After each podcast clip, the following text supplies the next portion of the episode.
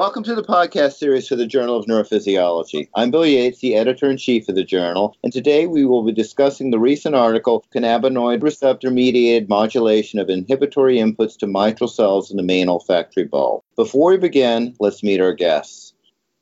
Hey, hi everyone. My name is Thomas Heinbockel. I'm a researcher at Howard University in the College of Medicine, where I'm a professor and interim chair in the Department of Anatomy my lab engages in multidisciplinary research to elucidate organizational principles of neural systems in the brain, specifically the limbic and olfactory system.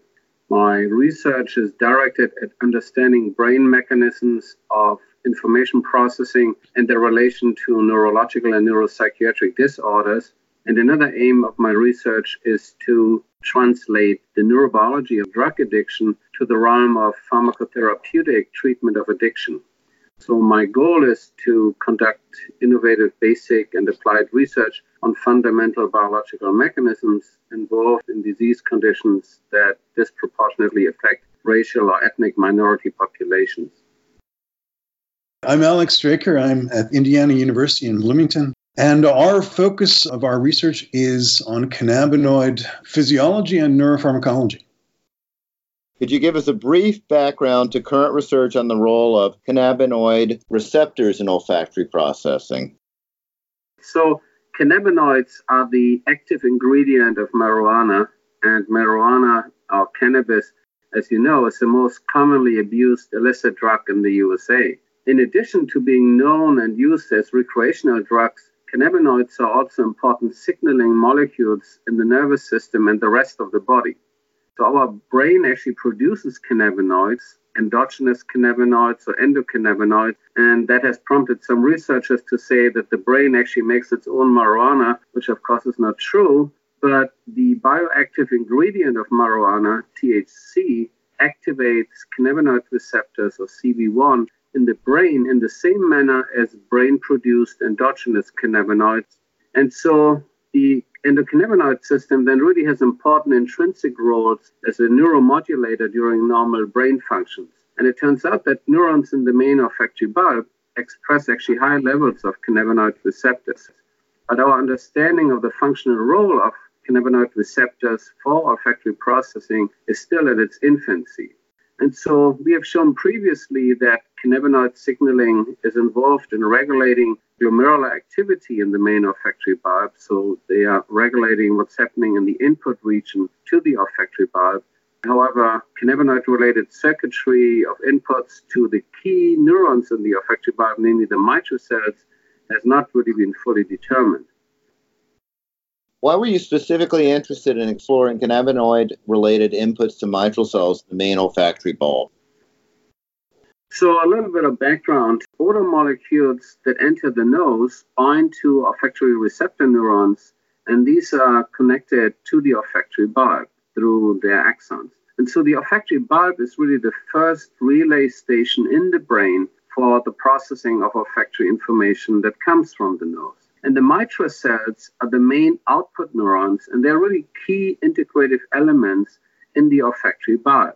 And so the olfactory bulb is a key structure right in the brain, and the mitral cells are the main neurons that convey information from the nose to the rest of the brain. But then mitral cells are also targeted by many other neurons in the olfactory bulb, including inhibitory interneurons such as granule cells or periglomerular cells uh, mitral cells actually form these exciting dendrodendritic synapses with these interneurons. So, in order to understand the role of cannabinoids for olfactory processing, mitral cells are the neural elements that need to be considered first and foremost. What methods did you use to explore this question? So, we used mouse brain slices and we applied whole cell patch clamp electrophysiology to study how cannabinoid receptors regulate the activity of mitral cells. We use both current clamp and voltage clamp recordings to determine the effects of cannabinoids on membrane potential, action potential firing, and membrane currents in these mitral cells. Now, to establish that cannabinoids and cannabinoid receptors are actually present in the brain, we use some additional techniques that Alex might want to describe. That's right. So, to figure out where the proteins were located, we were looking at CB1 receptors. We used immunohistochemistry in brain slices from the mouse. In addition, we looked at the mRNA levels of various components of the cannabinoid signaling system. It's fairly complex, lots of different receptors and enzymes that are involved.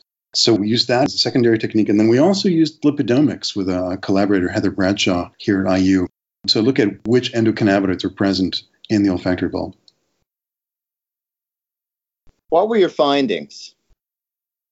It really hadn't been convincingly shown where exactly the cannabinoid CB1 receptors were located. So we started with that. And what we found was the protein is in a very specific localization in the periglomerular region. So we probably went through 20 different markers to try and figure out what population it belongs to. So it looks like it's a GAD65 positive population of interneurons. So that was one major finding that kind of helped us in terms of anatomy. We also found that of cannabinoid CB1 and CB2 receptors, CB2 does not appear to be there. CB1, sure, that makes sense. Uh, but also, most of the enzymes, so endocannabinoids are produced enzymatically. Most of those players are present in the olfactory bulb. And then, in terms of lipid analysis, looking at 2-AG and anandamide, both are present, but so are some other related endocannabinoids. So all the components of the signaling system are there. So after the nice work done by Alex and collaborators at Indiana University, we did some of the physiology and to determine the role of cannabinoid receptors in the bulb, we first studied the action of various cannabinoid receptor agonists and antagonists. And so what we find was that mitral cells responded with membrane depolarization and increased action potential firing when we applied a cannabinoid receptor agonist. And then in contrast, a cannabinoid receptor antagonist, AM251, hyperpolarizes the mitral cells and also reduces the action potential firing. So we knew that cannabinoids in the olfactory bulb regulate mitral cell activity. But when we applied synaptic blockers, and when we talk about synaptic blockers, we talk about a cocktail of AMPA and NMDA and GABA A receptor blockers, then we did not find any effect anymore of the cannabinoid receptor agonists and antagonists. And so that suggested to us that we are really looking at a circuit effect or an indirect effect on the mitral cells. It's somehow mediated by cannabinoids. And so one of the first things then was to find out where actually in the olfactory bulb the interactions take place. So what we prepared was what we call a subglomerular slice.